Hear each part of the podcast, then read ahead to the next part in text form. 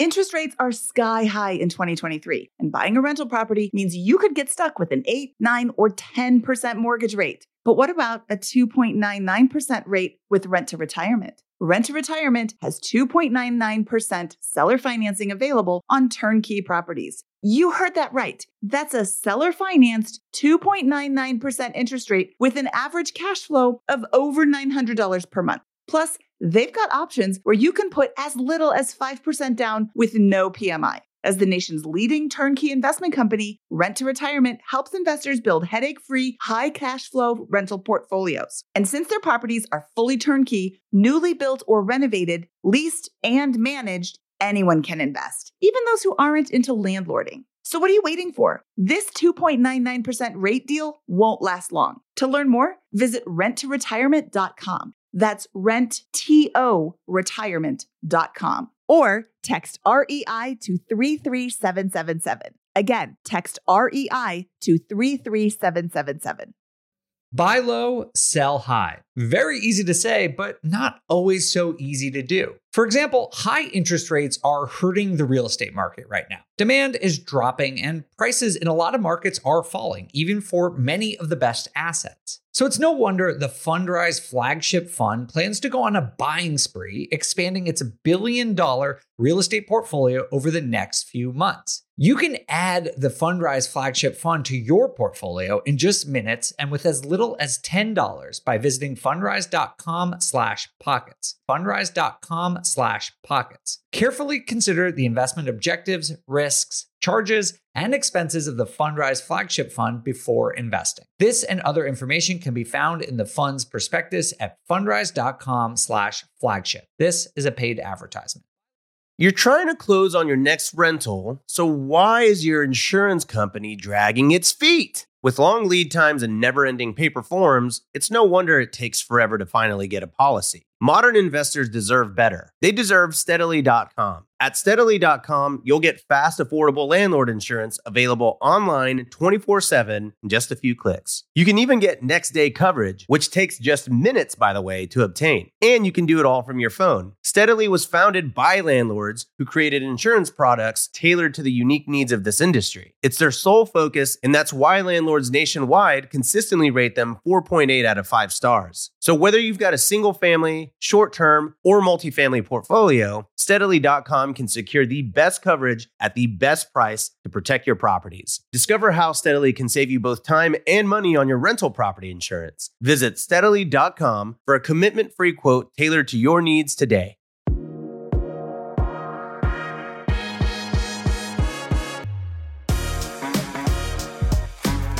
Hey everyone, welcome to On the Market. I'm your host, Dave Meyer, and today we have an incredible guest for you. We have Anna Wong joining us, and Anna is the chief U.S. economist for Bloomberg, which, if you're unfamiliar, is an enormous media company that covers investing and economics throughout the world. Prior to that, Anna was the principal economist at the Federal Reserve Board. She was the chief international economist at the White House Council of Economic Advisors, and she's done incredible things all over the world of economics. So if you are one of those people who listen to the show because you are nerdy and wonky and really like understanding what is going on, not just in the US economy, but in the global economy, you are definitely going to want to listen to this episode. I will say that Anna is extremely extremely intelligent and she gets into some complicated, more, well, not complicated, just more advanced economic topics. So just a caveat there, but she does a very good job explaining everything that she's thinking about and talking about. So if you want to learn and get better and better understand the global economy, I think you're going to really, really appreciate this show just as a preview of what we talk about, we start basically just talking about the differences between a soft and hard landing. If you haven't heard those terms, basically when the Fed is going out there and talking about risk of recession, they think that there's going to be a quote unquote soft landing, which means that we'll either avoid a recession or perhaps there'll be a very, very mild recession. On the other hand, a hard landing would be a more severe, more sort of average type of recession where there's significant job losses, declines in GDP, that kind of thing. So we start the conversation there. Anna, who has worked at the Fed and at the White House, has some really interesting thoughts and some very specific um, ideas about what's going to tilt the economy one way or another. And then after our discussion of the U.S. economy, I couldn't resist. I did have to ask her about the Chinese economy because we've been hearing for years about how how real estate in China is dragging down their economy. And just in the middle of August, over the last couple of days, we've heard some increasingly concerning news about the Chinese economy, what's going on there. Actually, just yesterday, the Chinese government announced they were no longer going to release certain data sets because it really just wasn't looking very good. And Anna has, you know, studied the Chinese economy for decades. And so she has a lot of really interesting thoughts on what's going on in China and how it could potentially spill over into the US economy and specifically, honestly, a little bit into the real estate industry. So that's what we got for you today. I hope you guys enjoy it. We're going to take a quick break and then we'll bring on Anna Wong, the chief economist for Bloomberg LP. Remember when you had to pay to get a lead's phone number? It was like the dark ages until Deal Machine made skip tracing a thing of the past. Now, with your Deal Machine plan, you'll get unlimited access to phone numbers and contact information for no extra cost. That's right, get high quality, reliable information trusted by leading financial institutions, all fully compliant with the federal Do Not Call list. Explore over 150 data points, including age, gender, marital status, occupation, and a ton more. Trust me, this is the data you need for off market deals. With new filters, people flags, and color coded phone numbers, lead management just got a ton easier. Ready to step up your investing game? Sign up for a Deal Machine plan today and gain immediate access to this unlimited treasure trove of contact information and phone numbers. Just head to dealmachine.com/bp. Transform your lead generation and deal making strategies with Deal Machine. Sign up today and start exploring the unlimited possibilities at DealMachine.com/bp.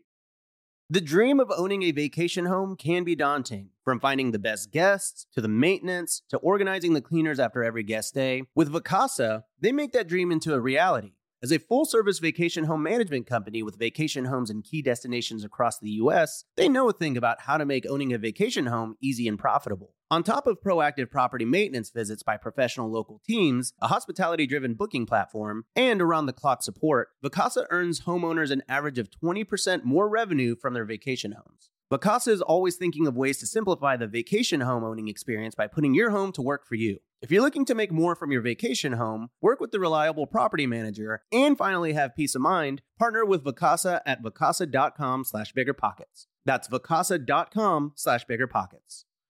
Top real estate investors love to talk about how they save so much on taxes. But how are they able to build rental property empires while skirting Uncle Sam?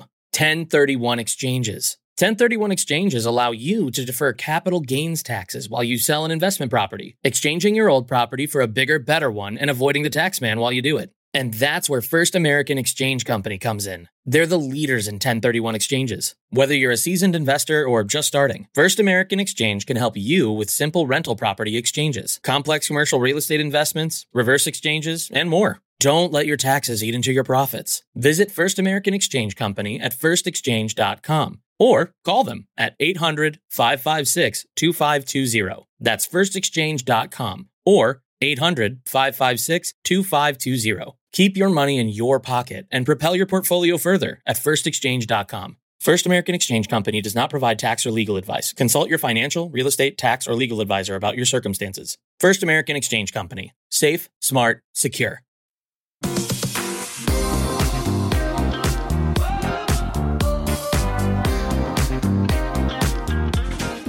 Anna Wong, welcome to On the Market. Thank you for being here. Happy to be here, Dave.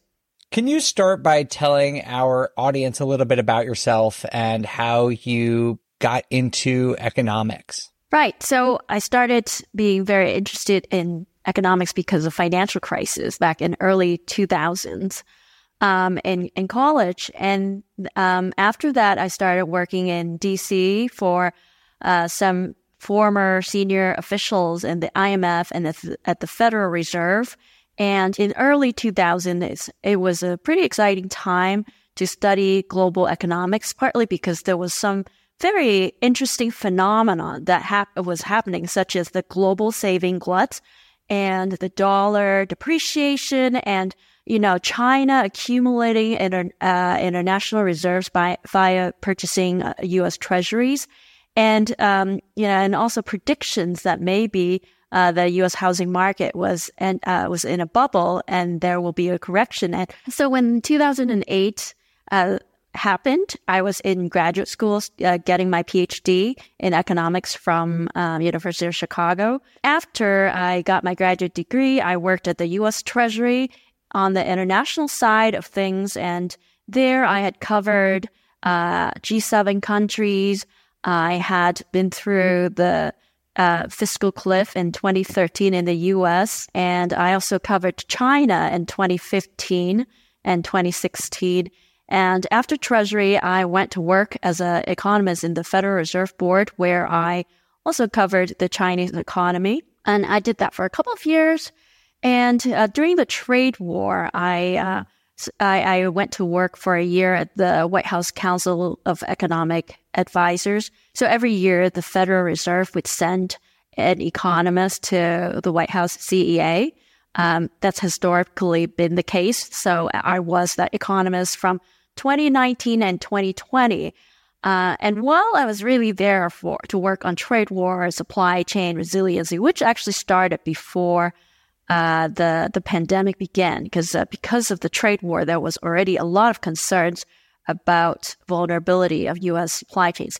So when the pandemic happened, I was also there to study to forecast what would happen to the U.S. economy if there were no fiscal stimulus and what is the appropriate size of the fiscal stimulus and forecasting the collapse of the US economy in April 2020. And I will never forget that moment. It was very formative. That that second part of my tenure at the White House during the pandemic, and so that that was why I uh, I, I became the chief U.S. economist at Bloomberg because I thought this is the time to forecast and study the U.S. economy um, because it is it it's a time where if you have a view about where inflation is heading, where GDP growth is heading, this is a very exciting time. Whereas uh, you know, in the previous 10 years, inflation just, you know, fluctuate around 1% to 2 point something percent. It's just not a, not as exciting as on the international side of things. So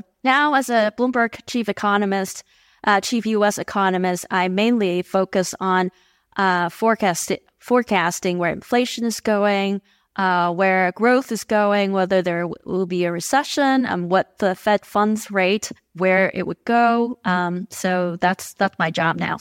All right. Well, it sounds like we have someone extremely qualified to answer all of our questions that we have for you. So we're we feel lucky to have you here, Anna.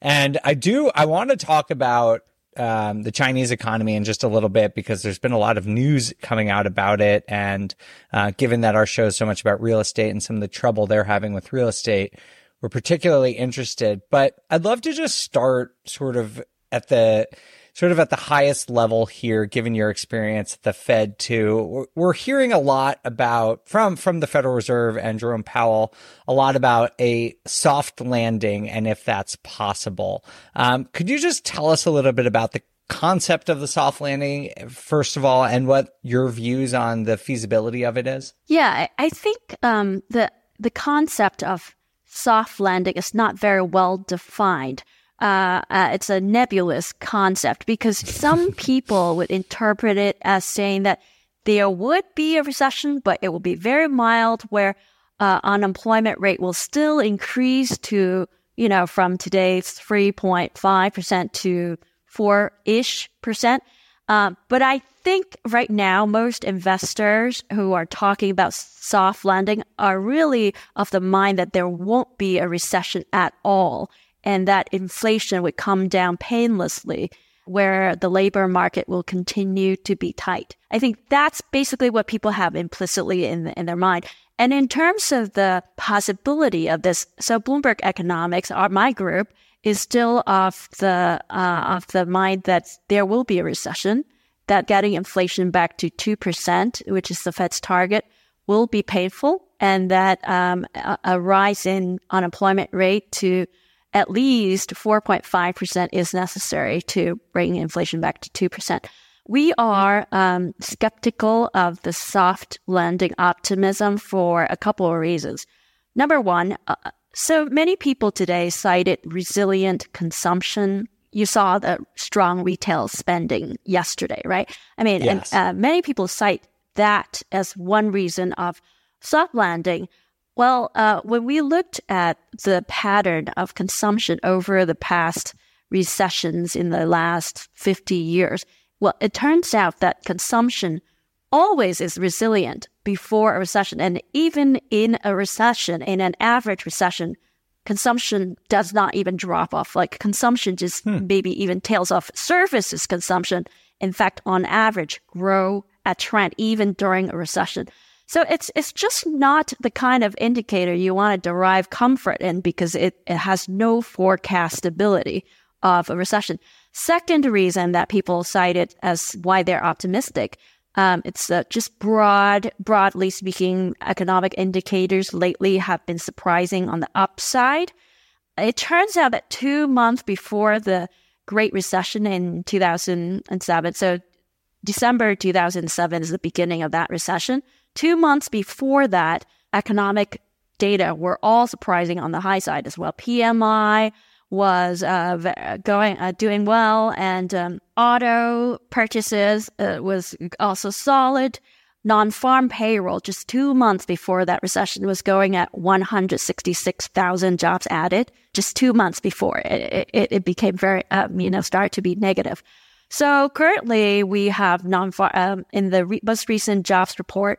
Uh, we saw that the economy added 187,000 jobs, and that number is likely to be smaller in the next month because uh, we have seen in the past couple of weeks bankruptcy of the trucking company Yellow, and that will, you know, already shaved off at least 20,000 from the headline. And also, we have been seeing a trend of downward revisions in these um, jobs number. And by looking at various benchmark series, our our view is that the non-farm payroll number is overstating the strength of the economy and the disinflation trend, the low core inflation reading that we have been saying, seeing lately is not due to painless reasons. It is because the underlying job market and labor market is weakening more than these headline figures are suggesting. We are expecting consumer delinquencies to uh, surge after October, and we are already seeing small firms bankruptcy uh, going up sharply. We are expecting by the end of the year, small firms bankruptcy would reach the level that you would last see in 2010. So would consumer delinquencies. And in fact, I think the best economic indicators with proven uh, forecasting ability for recession is the Federal Reserve survey of senior loan officers. And in that survey, uh, the Fed asked senior loan officers in banks, what are the plans for credit tightening in, in the second half of the year? What did they do in the past six months? And this is actually a causal channel of economic activity, right? Whereas consumption, uh, resilient consumption, PMI, those are like coincident indicators. But whereas, you know, lending is the it, people can only spend if they can borrow. And lately, this is what you're seeing. Consumption is propped up by borrowing. So the moment that it becomes harder for them to borrow or the cost of financing these borrowing becomes exorbitant, they will have to downshift their activity. Similarly, on the corporate side, the mysterious things uh, that that has been, um, you know, why why the on the corporate side we see activity being very resilient is still very narrow corporate spreads. And usually in a downturn, you will see widened corporate spreads. That's because bankruptcies are happening and uh, credit risk are worsened and there will be credit downgrades, you know, things like that. And we're seeing the very, very beginning of that.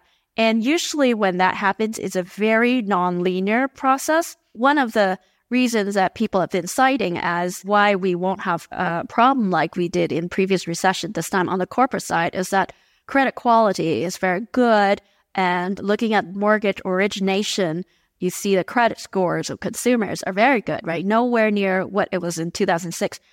But what happens is that some of the pandemic uh, policies, such as the student loan forbearance policies, have distorted credit scores. In fact, you know, by some estimation, credit scores might be artificially inflated by 50 basis points. So if you kind of look at the, you know, tranches of mortgage originations by credit scores and you discount the lower 10 percentile or 20 percentile of mortgages by, you know, 50 basis point of credit score, in fact, credit quality is not that much better than 2006.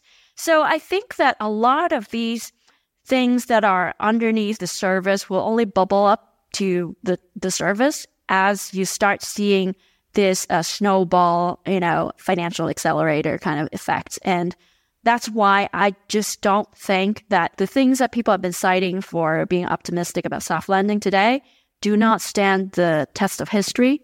You know, so this is why we are still uh, thinking that a recession will happen later this year.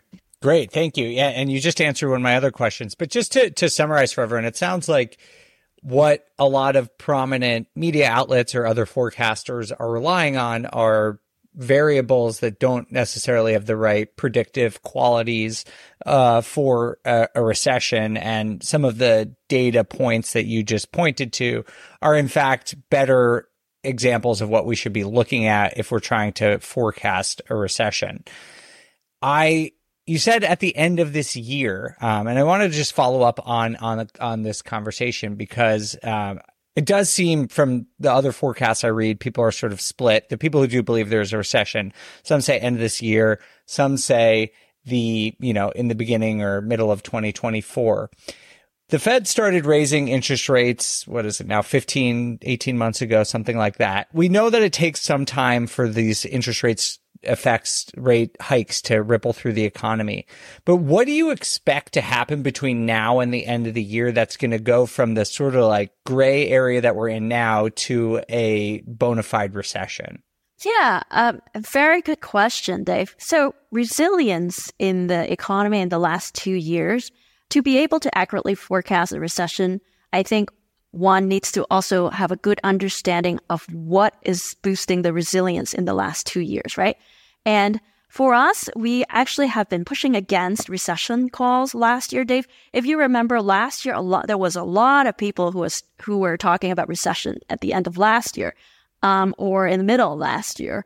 Uh, but we were never in that camp. We have been consistently saying that the recession will be in Q3 of this year, Q4 or Q1 2024. And the reason why is precisely because of the lags that you just described of monetary policy. So we estimated some models and all those models would suggest that the peak uh, impact of monetary policy would occur around the end of this year, around the end of this year. Hmm. So I think those are the tools that central bankers typically use, like top down, VASI PhD models, right? Um, but we also look at this from a bottom up kind of perspective because there are some unique things propping up the economy these two years, right? One of which is uh, that households have built up this cash buffer uh, from the fiscal stimulus and also from savings during the last two years because in the early part of the pandemic they they couldn't spend if they have all this money right? And also from the stock market wealth effect all that. And so we we we look at the uh, by also income buckets how much uh, households have in excess savings. And what we see is that in terms of the runway uh, how how many months uh, that these cash buffers could support somebody's normal spending habit without them needing a job or something like that. It shows that by the end of this year, towards the end of this year, is when probably the lower half of the uh, population will be out of these buffers. So either they come back to the job market, and this is why labor supply has been increasing this year so far. It is it's because of these people who were on the sidelines suddenly feel that desperation that they need this job, right? Because the cushion is gone, right? And and so so that's one reason why, uh, uh, from a bottom up analysis, we think that the second half of this year, around the end of this year, is the time. And second, I think from a kind of natural experiment uh, point of view, you also see the impact of these pandemic policy. One of which is that, you know, during the pandemic, the administration boosted the emergency allotment for people's food stamp money. Um, and for a, a poor household, and this is, we're talking about household in the perhaps lower 20 percentile by income bucket. And those people saw, saw their food stamp uh, allotment going from less than $100 to as much as $300. That's like a lot every month they got more. And th- there's more pandemic policies such as childcare, uh, credit, and of course the three rounds of fiscal stimulus.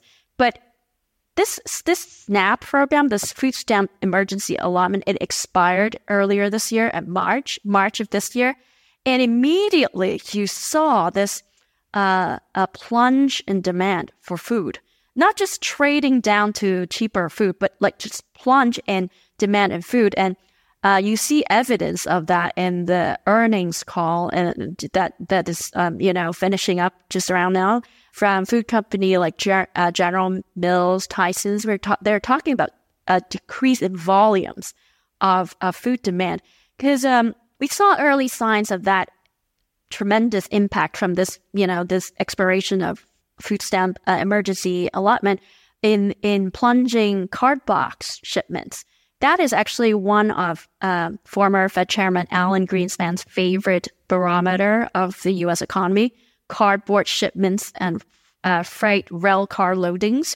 Both of them plunged at the same time, and it turns out that 30% of the demand for cardboards shipments came from food industry. And it turns out that the reason why that, that one of the primary reason, I think, that for that plunge is because of food demand plunge from this, this emergency allotment expiration.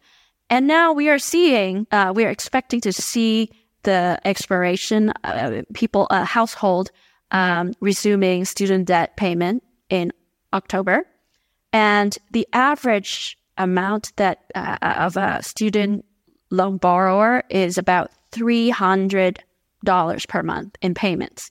So that basically subtracted $300 per month in spending power they could have in buying other stuff. And so that's a tremendous amount. That could shave off about 9 billion per month in spending power for the US economy. It's a tremendous shock. Similar to the food stamp allotment program that it also took away about $200 in spending power of a household. And this is what I meant by a natural experiment. You see these pandemic policies expire and bam. And then that, that's where you get that plunge somewhere.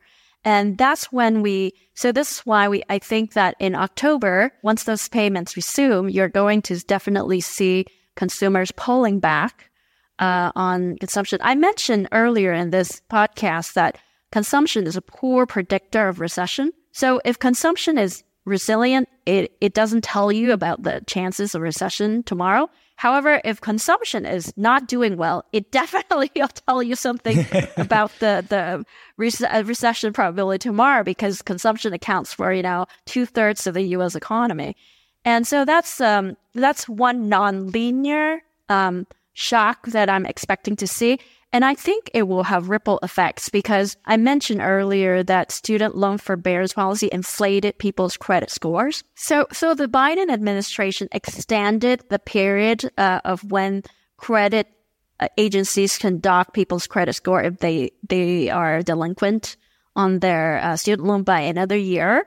So after October, we won't see credit scores deterioration yet from people who could not pay uh, on, the student loans. But I do think that on the margin, some people would be paying, and then you will see, see auto loans or other consumer loans, uh, credit card loans, uh, de- delinquency deteriorate because so while credit companies cannot dock a person for being delinquent on student loans, they could dock somebody for being delinquent on auto loans and credit card loans. And all that means that we are going to see credit score deteriorate. And the pullback on consumption will also affect firms' profitability, which will also lead to, you know, more bankruptcies. over time. And so I think we are going to see credit risk measures of various credit risk worsen starting, you know, in the fall and going into next year. Wow, thank you for explaining that because I've I've just been wondering about timing because it does sort of feel like we're for the last year and a half or so we're hearing a lot there's going to be a recession and it's it's curious when the tipping point is going to be but I appreciate that that explanation on your your thinking about timing. You know, you mentioned the the unemployment rate of 4.5%. Um, just for for context for everyone, I think we're at about 3.6 ish percent right now. Um, and this is in August of 2023. How bad do you think it's going to get, Anna? Like, it, is this going to be a long, drawn out thing, a short recession? You know, they come in all sorts of flavors. What are you expecting? Yeah, as uh, as as uh, Anna Karenina, the, the the novel begins, all unhappy families are unhappy in their own way, just like recessions. so you know, the average recession would mean that unemployment rate have to go near five percent, at least almost five percent. But because the pandemic era has improved the balance sheet of of you know, you have investment grade firms which are able to refinance some of their debt with the lower interest rate during the low interest rate period in the early part of the pandemic. There are a lot of heterogeneity across credit risk. When I said that this this recession would be prompted because of the worsening credit risk, I'm talking about on the consumption side, the poorer half of the country. On the corporate side, the less credit worthy half of the of the of the corporate world. But there are still pockets of resilience. And I think this is why overall this recession will be a mild one, just because it's not, it's not the, the kind of situation of 2008 to have something of the magnitude of 2008 not only do you need vulnerability in the economy, and we do have vulnerability in the economy, you also need some amplifier, some propagation of those weak points, right? And in 2008, that, that propagation mechanism is the subprime mortgage and the packaging in tranches, stripping the credit, uh, each, each of the subprime into various tranches. And, you know, that leads to this intransparency of the credit quality of this assets you're holding. And, and when subprime start getting into trouble, it is that fear of not knowing what you have in your hand. Is it toxic? Is it not toxic? And that everybody just pulls back. And, you know, you need that kind of propagation mechanism. And oftentimes it's unclear beforehand what it is because because it is so hidden, right? Mm-hmm. It's it's usually um, you don't know ahead of time. But as I said just now, if suppose that if in fact that people's credit scores were so inflated and, and their behavior, in fact, mimics uh, somebody with a much lower credit scores today, maybe the credit quality of a lot of assets on the consumer side today are mispriced. Um, another potential shock today is, uh, of course, the commercial real estate. Everybody has been talking about how it's just a ticking time bomb related to the fact that a lot of commercial properties are vacant right now, given the remote work trends that was started um, during the pandemic.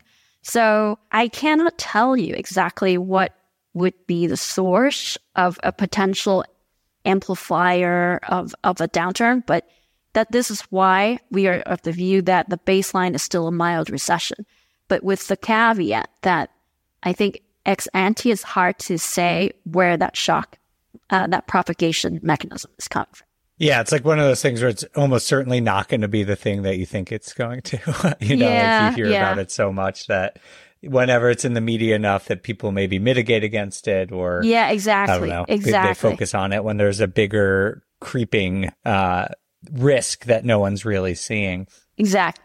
You did, Anna, mention the the commercial real estate market, but earlier mentioned something about uh, mortgage quality and loan quality, and I'm curious if you have concerns or thoughts about the residential real estate market and any risk of foreclosures or defaults going up there. Well, you know, Dave, I was I was looking at the um, mortgage origination in the residential market by different percentile of the credit scores, and my observation there was that on the you know, lower 10 percentile, if you just take those numbers as given, you see that the average credit scores of the bottom 10 percentile of by credit scores in mortgage origination was about 60 or 70 points higher than before the 2008 crisis. And a second observation is that that average credit scores of the bottom 10% and 20% has been deteriorating in the last three years in terms of mortgage origination. And those two things are pretty alarming to me because why is mortgage origination deteriorating at a time where credit scores was inflated and even like and in those two years where credit quality was deteriorating in the mortgage origination that was when credit scores was actually increasingly inflated not just like not just inflated earlier but increasingly inflated so that tells me that in the last two or three years the people who are buying the higher the interest rate they're getting on their mortgage the likely that the average credit quality behind that mortgage is not as good as the one two years ago. And furthermore, if I adjust that credit score inflation by the amount that I think is feasible, 50 basis point, um, in fact, the average credit quality is not clearly better than 2006. Hmm. Um, and in terms of foreclosure, now, that's a curious aspect of this housing market. What's different today than back in 2006 is that we have significantly lower housing supply, and that has kept housing prices from falling too much. And there are many reasons why housing supply is not as high as before. But I think one reason is also that there's been less foreclosure. And this I think one of the reasons is also related to the administration policies from Freddie Mac, Freddie Mae that, that I think there has been some remediation policies that has delayed and make it harder for foreclosures to happen. So there, it, and also related to the pandemic also that there's been policies that want to reduce the risk of homelessness on the part of people who are suffering. So from a humane perspective, I can see exactly why that would be the, the case for it. Uh, but from a housing supply perspective, that is that is a one curious case. So I think underneath the surface, a lot of this resilience is perhaps just deferred and delayed because of actual policies, pandemic related policies. Yeah, it's interesting to see about the credit quality. I had never previously heard about the potentially elevated credit scores. That's really interesting because I've definitely been reassured about the housing market based on some of those credit quality and the fact that even, you know, the a lot of these forbearance programs and foreclosure moratoriums did lapse more than a year ago, I think. Uh, and we're still seeing pretty low foreclosures. They are ticking up, but they've still been pretty low on a historic scale. And so I think that's to me one of the more interesting things um, in, in the market to watch for in the next year or so is will a potential recession or um, any you know, really anything else um, spur more foreclosures in, in the housing market um, over the next couple of years. And I wanted to to shift a little bit uh, out of the U.S. Actually, we we rarely talk about this on the show, but since we have an expert uh, with your background, I would love to just talk a little bit about the Chinese economy. For the last year or so, we've heard a lot about how Chinese real estate um, has been sort of a drag on their economy. Um, it is, from my understanding, um, a lot of asset values have gone down and that's depleted a lot of savings or net worth of a lot of citizens. We also heard yesterday something pretty unique that the Chinese government will no longer be releasing uh, unemployment data, youth unemployment data, because it was growing so high. Uh, so it does seem like there's a lot of economic turmoil coming out of China. So would love just your perspective on that. Um, but I think for our audience, we'd love to know like what impact will the Chinese economy, second biggest economy in the world, have on perhaps the American economy? Yeah. Okay. On the Chinese economy, I think um, one of the the driver of China's growth has been real estate, and that's related to multi-decade policies in China that suppressed investment options of Chinese household. Hmm. So from Chinese households perspective, there were not many instruments that you could invest in. And that's why it's very typical for a household to overweight on real estate. And this is why, in terms of a housing bubble, China does have a continuous problem there. And every time the real estate market slows in China, you see significant impact on, on the economy. And, and economists have used more uh, granular input output tables to get at the direct and indirect impact of real estate uh, sector on Chinese growth, and that number is actually massive, and it's a, it's a big number. It, and it's much bigger than in U.S. If you think that in U.S. a housing market downturn would push the U.S. into recession, and China that's like several factor larger. And in the past 20 years, every time you see that there's a, a housing price cycle in China, and it's very clear because you, you just need to look at the first tier Chinese cities prices. Every time that happens, it, there there's hard landing fears in China, and there's capital flight away from China. The renminbi weakens, mm-hmm. and what makes the recent cycle so this this current cycle pretty severe is that it seems to be related to some scarring on the household side from the long pandemic policies of shutting down the economy. And, and so it seems like this, this time, this China shock, this is a serious China shock. So I would say it could be uh, even worse than the 2015, 2016 hard landing shock. Some of the indicators that had in the past been indicative of, of the Chinese economy is, uh, of course, as I mentioned, first tier Chinese city housing prices. And in the past, whenever that has fallen, the, the government could stop publishing it.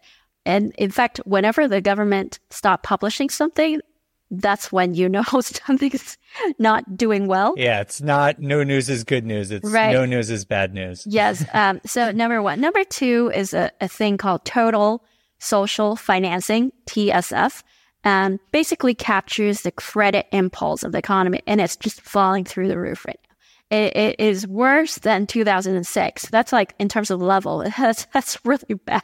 That's, um, Wow. and I would say, as an economist, just as an economist focused on measurement issue, from a statistical agency's perspective, it's actually easier oftentimes to uh, collect price data than quantities data. So at times where all these economic indicators are sending mixed signals, I would focus on prices. And some of the prices that you can observe here is, for example, you know, Chinese PPI, um, and US import prices from China. Because we also collect those data, right? You don't necessarily need to rely on China's data. You, you can see some of these data on the US side, and those are weakening very much. And deflationary spiral don't come from nowhere. Um, similar, you can extend even the same analysis to the U.S. economy on, in terms of our labor market. A lot of people talk about labor market strength in the U.S., but you look at wages and you know, and you look at the jobs opening data. Is it possible that just a decrease of thirty-four thousand jobs opening could lead to a more than one percentage point decrease in wage growth? Like, you know, it's that sort of stuff where if you believe more in the price data, because it's very easy to collect prices data on, in China's case, you know, prices of, of uh, uh, uh, consumer discretionaries. In US case, it's very easy to collect prices on wages, but it's harder to count the number of jobs, the number of jobs openings, the the housing starts in US and, and versus in China, it's hard to count, you know, the exact unit of quantity. Whereas prices data, we have it everywhere. Um, you know, And you're seeing deflationary data. Yes. So I, I think that the key indicators in China, the, the housing prices, PPI, and uh, and also using corresponding U.S. data on counterparty data, and also the total social financing data in China, those are pointing to some serious trouble uh, on par or worse than 2015. Um, in terms of spillovers to the U.S., though, this I when I was at the Federal Reserve, I wrote a paper on the spillovers from a China hard landing on U.S. and global economy, and so you can think of it as having the shock has three propagation channel. Number one is through its impact on commodities. Um, so a weak China will lead to uh, disinflation or deflation on various commodity prices, such as iron ores and oil and zinc, copper, aluminum. China's demand uh, historically account for at least 40% of those commodities, right? So number two, the second channel is through trade. So if we export less to China, then from a GDP accounting perspective, we have less growth, right? So these two channels are not so important for the US because in terms of our direct trade exposure to China, very small. Finally, the third channel, which is where it gets dicey, and this is the main channel of how a China hard landing could slow us down. It is through the risk asset channel. So in terms of direct bank exposure to Chinese assets or even, you know, indirect US bank exposure to to China related. So suppose we are highly exposed to UK bank HSBC, which in, is very exposed to Hong Kong or, you know, China. That channel is not that important in terms of finance. It's, it's really the global risk asset channel. What happens if there's a sudden hard landing in China is that it would lead to global risk off. So you would see credit spreads widen, sovereign spreads widen, the dollar would appreciate. So my paper's estimate is that if China falls four percentage point below expectations, then the dollar could appreciate by 6%. And that usually when the dollar appreciates, it tightens global financial conditions. It, it makes it harder for companies, you know, higher, higher. And, and so, and also VIX would also increase if, if China's uh, GDP growth is four percentage point below expectations. Uh, our model ex- expect to see about six percentage point increase in VIX. So that's close to one standard deviation. Oil price would decrease by 40%. So, you know, it's, it's actually through that channel that pulls back, uh, people's appetite to lend that could lead to problems in slowing US, US down. You know, you, you gave us, uh, an idea about the US economy and timing.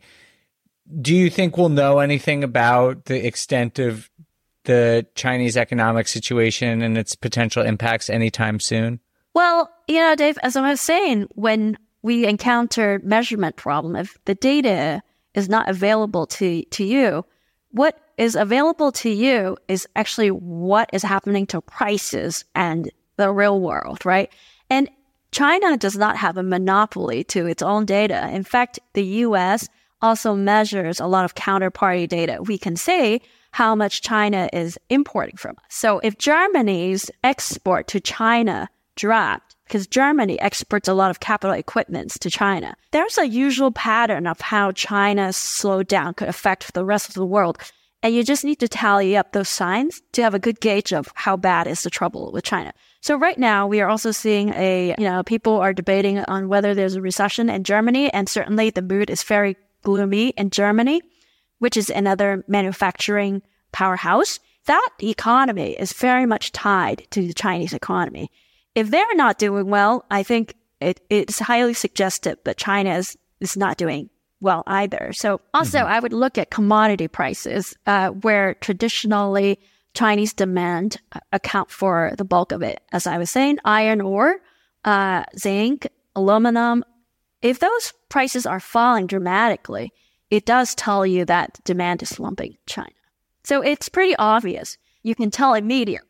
All right. Well, thank you so much, Anna. This has been extremely helpful. We appreciate you lending your expertise to us today here on On the Market. If people want to learn more about what you and your team are doing at Bloomberg and follow your analysis and writing, where can they do that? Right. Um, you will need a Bloomberg terminal. And once you have a Bloomberg terminal, you type in BECO, B-E-C-O, go. And there you can uh, see all our insights and thematic pieces and reactions to data. All right, great. Well, Anna, thank you so much for joining us. All right, big thanks to Anna. I hope you all enjoyed that interview. Anna, clearly a very knowledgeable and smart person, knows a ton about the real estate market, knows a ton about the economy. And I really appreciated what she was saying. You know, I think there's a lot of different conflicting data out there. But what I really liked about Anna's analysis is that she acknowledged that there's a lot of conflicting data and said, you know, there are certain data sets, there are certain data series that just aren't that good predictors of recession. Maybe they're good at predicting something else. They're important, important for some other reason, like consumption. She was talking about US consumption. It's not a good predictor of recessions. And so she and her team are able to distill what data points are important and which ones are not. I love that because I think as real estate investors, that's something we also have to do, not just in, you know, broad macroeconomic terms, but also when you're looking for property, you need to decide which data sets are important to you, which indicators, which numbers are really going to determine the performance of your deal. Uh, and so I think learning from people like Anna about how to pick the right indicators, the right data sets, um, is something that we could all learn and benefit from. All right, that's what we got for you guys. Thank you all so much for listening, and we'll see you for the next episode of On the Market. On the Market is created by me, Dave Meyer, and Kailyn Bennett. Produced by Kailyn Bennett. Editing by Joel Esparza and Onyx Media. Research by Pooja Jindal. Copywriting by Nate Weintraub. And a very special thanks to the entire Bigger Pockets team. The content on the show On the Market are opinions only. All listeners should independently verify data points, opinions, and investment strategies.